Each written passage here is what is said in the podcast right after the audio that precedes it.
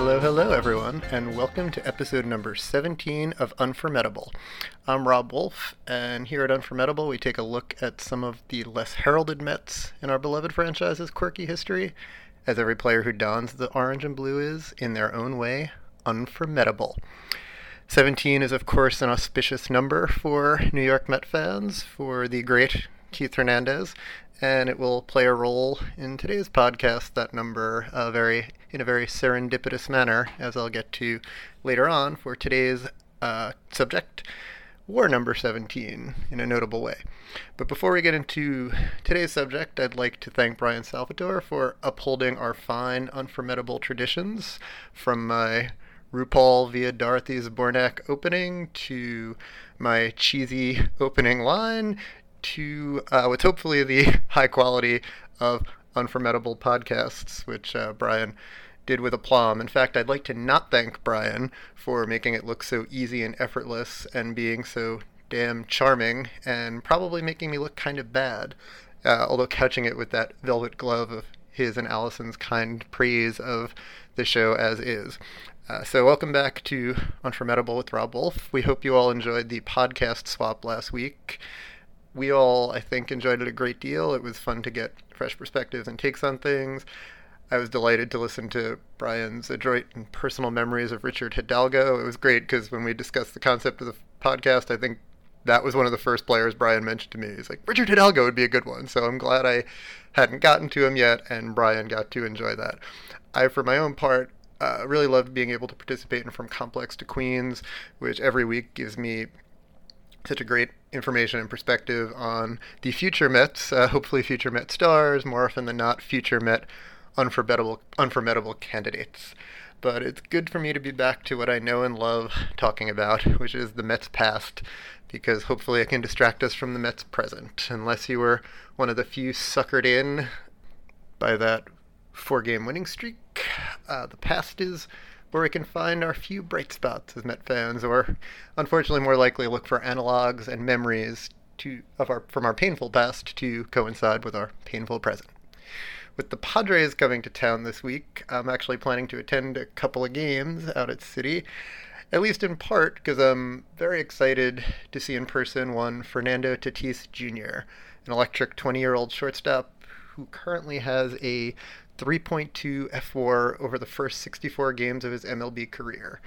Now, I think someday when I'm old and foggy, uh, Fernando Tatis Jr. will probably go into a giant mixed up cauldron with Mookie Betts and Xander Bogaerts, where I'll think, oh, the Mets could have got that guy if, if they traded him for Matt Harvey or Noah Syndergaard, which is probably not remotely realistic, especially for Tatis in the way the teams value prospects. But you know, it's just interesting. I, I think I, that uh, you know, there was always a, a, conversation. I think more so the Red Sox and the Cubs matching up with all those young starters, and you know, Degrom aside, it probably would be really nice to get one of those young future stars uh, on the offensive side of the ball. But Fernando Tatis Jr. will not be a Met, not now, and probably not when he becomes a free agent, because the team probably still won't be shelling out for superstars. But he was once traded for James Shields, so anything is possible in baseball.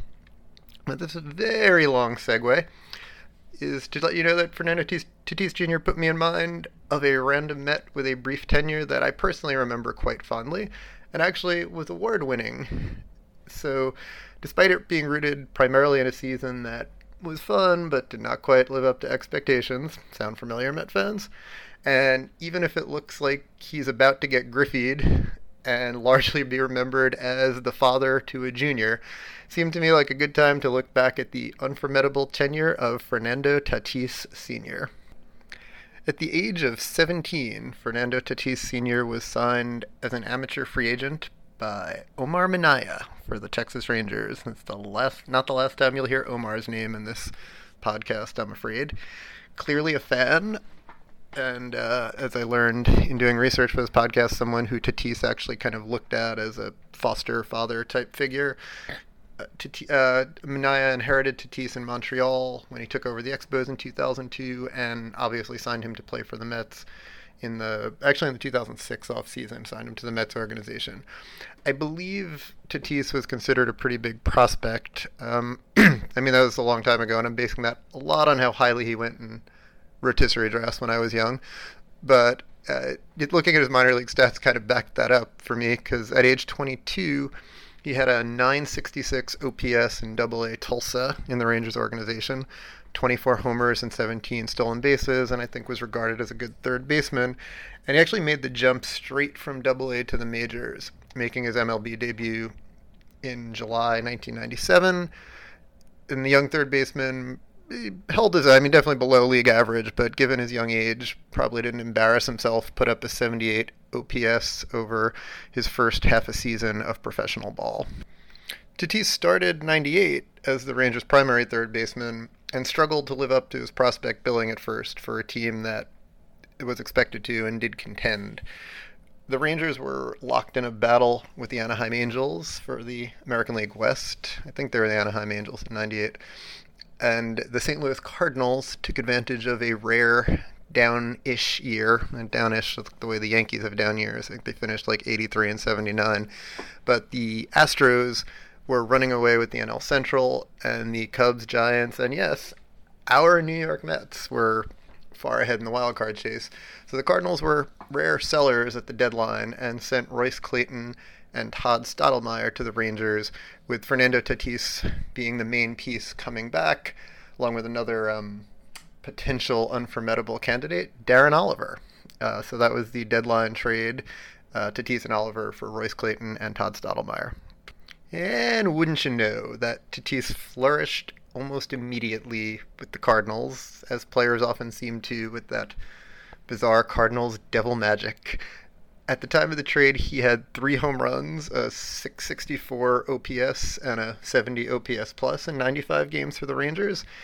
The end of the 98 season, over 55 games with the Cardinals, he hit eight home runs, stole seven bases, had an 872 OPS, and a 127 OPS plus. So there you have a highly regarded prospect, seemed poised to blow up the following season, and wouldn't you know it, he actually did. Over the course of his career, Tatis recorded a 6.4 fWAR. He recorded a 3 WAR fWAR in 1999 alone. In that season, he hit 34 home runs, which is more than a third of his career total. Drove in 107, slashed 298, 404 on base percentage, 553 slugging, stole 21 bases to boot. But what Fernando Tatis is probably mostly known for in his major league career, sadly it's not on the Mets, but we'll get to that, are two of those 34 home runs. I think you all know where we're going now. But on April 23rd of 1999, the Cardinals visited Los Angeles to take on the Dodgers. Jose Jimenez matched up against Chan Ho Park of the Dodgers. The Dodgers took a quick 2 0 lead through two innings, thanks to sacrifice flies from Gary Sheffield and Todd Hundley. I love the all the Met names that can be dropped in this podcast. And they both hit sacrifice flies. So the Dodgers are ahead 2 0 going to third. And in the top of the third, the first three Cardinals reach base, single, hit by pitch, single, loading the bases for cleanup hitter Fernando Tatis, who promptly went yard, hit a 450 foot bomb for a grand slam. Nine batters later, Chan Ho Park was somehow still pitching, and the bases were loaded once again. And Fernando Tatis was up once again, and he homered once again. To this day, Tatis remains the only player to hit two grand slams in one inning, which is an incredibly amazing feat in its own right. I think I find it even more amazing that poor Chan Ho Park had to stay in the game, all of those batters, and face him again.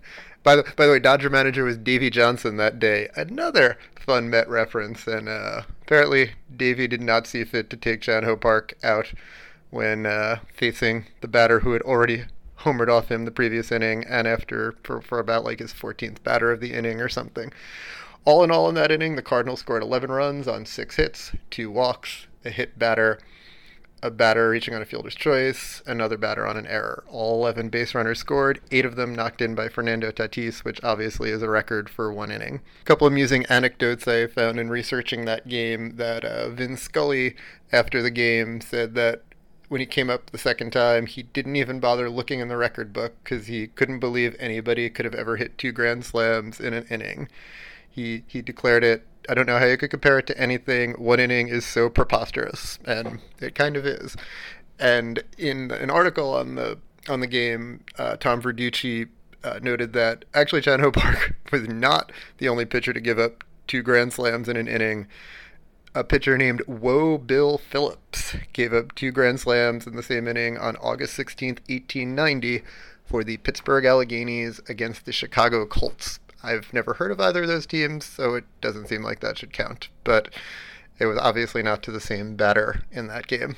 At the time of the accomplishment, Tatis was the 10th major leaguer to hit two grand slams in a single game, the 20th to homer twice in the same inning, but obviously the first to hit two grand slams in one inning, and still is. So his place in history was made, but not yet his place in Mets history, so let's get to that. It would be a long and mostly painful road for Tatis after that. He had that incredible 99 season and actually got off to a pretty good start in 2000, but injuries really began to derail his career at that point. Uh, shoulder, leg. He was limited to 96 games in 2000 and traded to the Montreal Expos in the offseason. Uh, he spent three years in the Expos organization, but in those three seasons, he only played 208 games due to a wide assortment of injuries. After that, aside from 28 games with the Orioles in 2006, uh, Fernando Tatis disappeared from the major leagues from 04 to 07 uh, with the Rays, Orioles, Dodgers, and Mets organizations, but uh, a, a, slew of injuries and a lot of struggles when he was healthy, uh, proving that he should be out of the minors, kept him out of the majors. So, as noted, he actually, Omar Minaya signed him in 2007, and he spent the year in AAA with the Mets and began playing the outfield as a way to hopefully show some versatility and make his way back to the majors, and it would prove to be that. Uh, Tatis would make it back to the show in 2008 and not quite the success of one Robert Allen Dickey. He wound up being another nice, keen little veteran reclamation project for Omar and for the New York Mets. Fernando Tatis made his Met debut on May 13th, 2008, getting called up from AAA. He appeared as a pinch hitter in that game, singled, scored a run, and kind of didn't look back that year. Uh, as the year went on, the aging Moises Alou and the concussed and poorly handled Ryan Church struggled pretty mightily with injuries, so Tatis began to receive and really earn a, a, lot of regular playing time in the corner outfield spots. On a very personal note, I went to more Met games in 2008 than any season, 18 in total. I know this, uh, if I haven't mentioned this on the pod before, thanks to my obsessive compulsive ticket stub collection back when I was a kid well, obviously into when I was an adult, and the Excel spreadsheet that I converted it into now that getting ticket stubs is not always feasible, sadly. But, you know, while I was very excited about the new stadium appearing in the skyline behind the left center field fence, yeah, I was really, really sad to see Shea go. It was, of course, bittersweet, I think, for any Met fan, for most of us. And I wanted to be there as much as possible, so I actually got a season ticket plan. And for that last season, and you know before the very bitter end of Shea Stadium in that last game, Fernando Tatis certainly provided several fine memories that season, and a couple of them I was there for. So, just a couple of Tatis highlights from 2008. The team struggled early in the year. Uh, people, I don't think you know. I think people lumped 2007, 2008 together, and obviously they poked ahead in 2008, and then you know lost it the last week of the season, but uh, they didn't really lead wire to wire like in 2007. They actually made, had a great uh, stretch run in July, August to really get back into the playoff race. So in late May, the team was under 500 and was facing the Marlins at Shea in a 12 inning game. And Alfredo Amezaga hit a home run in the top of the 12th to give the Marlins a 6 5 lead. And it looked like it would drop the Mets to 24 and 27, but the team rallied in the bottom of the 12th. A David Wright leadoff walk Carlos Beltran single, and with one out, Fernando Tatis came up, doubled deep to left center, scoring Wright and a streaking Beltran to give the Mets a 7 6 win and what was uh, Tatis's first career walk off hit. Again, until very late September, I remember Shea being an incredibly exciting place to be in 2008 with over 4 million people visiting in its final season. And I remember another game in early August when the Mets were kind of starting to streak uh, this August 5th against the Padres, who again will be in town this week with Mr. Tatis's son, where Tatis again not, not quite single-handedly, but uh, hit two home runs, accounting for all four Met runs. Ever hit a, a big three-run homer in the sixth inning to give the Mets a 4-2 lead, and I remember being way up in the upper deck and Shea being rocking, and it was uh, just a, a delightful, delightful moment, and really a moment for me where I was like, I you know, can't believe signing this guy has paid such dividends. And, you know, like it seemed like another one of those cheap, stupid Met moves. And here he was helping support the Wright Beltran uh, Reyes core of the team and contributing so mightily. Of course, in an eerie portent of things to come, the Mets almost blew a 6 2 lead in the ninth in that game, barely holding on for a 6 5 win in a season which stop me if you've heard this before, the Met bullpen would really help short circuit a good team. Fernando Tatis would actually separate his shoulder late in the 2008 season on September 16th, uh, diving for a fly ball. I think it was in right field against the Nationals, uh, ending his season. And, you know, uh, really it was pitching down the stretch, although some of the key hitters really slumped and probably could have used the veteran uh, who was just having a great 2008 season. So great that uh, for his efforts, he won the Comeback Player of the Year award in the National League. Uh, you know, not the most grandiose numbers. He 11 homers, 47 RBIs. Uh, he hit 297, slugged 484, 853 OPS yeah, I would think very much for his contributions, but also for making it back and persevering after so much lost time to injury. Uh, Fernando Tatis won Comeback Player of the Year as a New York Met. I didn't really remember this as well, but he actually had a pretty decent 2009 with the Mets as well, receiving a good bit of playing time late in the year due to due in part, at least, to unfortunate circumstances when uh, David Wright suffered his concussion, getting plunked in the head by Matt with a 93 mile per hour fastball, and went on the disabled list for I think the first time in his career. Tatis, who you know had been shuffling around the outfield, pinch hitting, returned to regular playing time at his old home of third base with the future captain injured. Uh, he did fight injuries of his own that year, Tatis, but he played a lot, particularly late in the year, put up a respectable 106 OPS plus in 2009 over 125 games and 340 at bats. He actually recorded a higher WAR in 2009, uh, 1.5 versus 1.3 in 2008, perhaps in part because of his improved uh, his comfort at his uh, natural home of third base. He struggled very badly in 2010 and what played what wound up being his last major league game in a Met uniform on the 4th of July 2010. He got hurt, missed the rest of that season with injury, and kind of went back to the 2003 2007 paradigm where he this time he played in the Dominican Winter League and the Mexican leagues from 2011 to 2014, but never really got another call to the majors and officially announced his retirement after the 2014 season. As a Met, Fernando Tatis hit 279. He had an OPS of 790 and an OPS plus of 109. He appeared in 258 games, 678 at bats, and recorded a 2.7 WAR, according to Fangraphs. For his whole entire baseball career, he had 265 with 113 homers and 448 RBIs. He in January 2018 he joined the Red Sox organization as manager of one of their Dominican uh, rookie level Dominican League teams. Two final interesting Tatis anecdotes, at least I thought. He's actually a third generation baseball player. His father uh, was a professional player, Fernando Tatis, as well. He was an infielder in the Astros system who made it as high as AAA, and he actually he disappeared from Fernando Tatis's life when he was four, and Omar Minaya, who you know I probably would not speak as kindly about in some other situations. Uh, you know, was, as I said, really Tatis described him as a father figure and helped when he was a Ranger scout search for Tatis's father and reunite them. There's a great Times article uh, that I'll to tweet out that Murray Chass wrote about the search and the reunion of Tatis and his father. So it's really a, a you know, a whole generation, a whole family affair, the Tatises uh, in baseball, and you know, it's looking very much like Fernando's son will be the best of them all.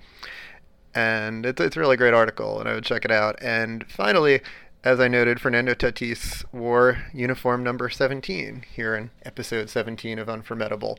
He was actually the last New York Met to wear uniform 17. Uh, you know, it, it, as I read on Wikipedia online, it was taken out of circulation for Keith Hernandez due to public outcry.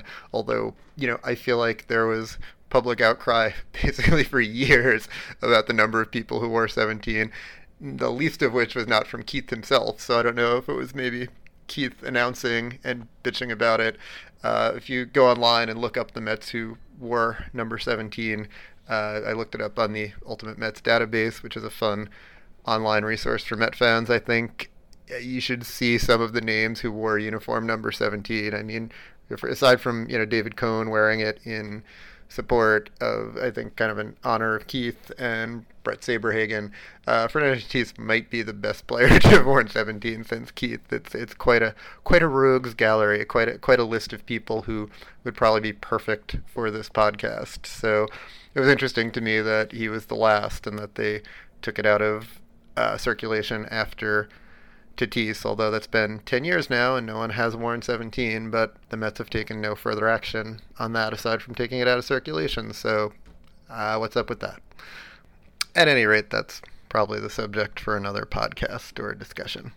But I hope you enjoyed these reminiscences of the unformidable Fernando Tatis. Thank you very much for listening to Unformidable. Please go to amazinavenue.com for more Mets related content follow Amazin' Avenue on Facebook, Twitter, Instagram. You can find this and all of our amazing pods wherever you get your podcasts. Please subscribe and leave a review, it really helps. Original music by Bunga. I'm on Twitter at WolfRR, and the show is at Unformidable. Thank you, and as always, let's go Mets.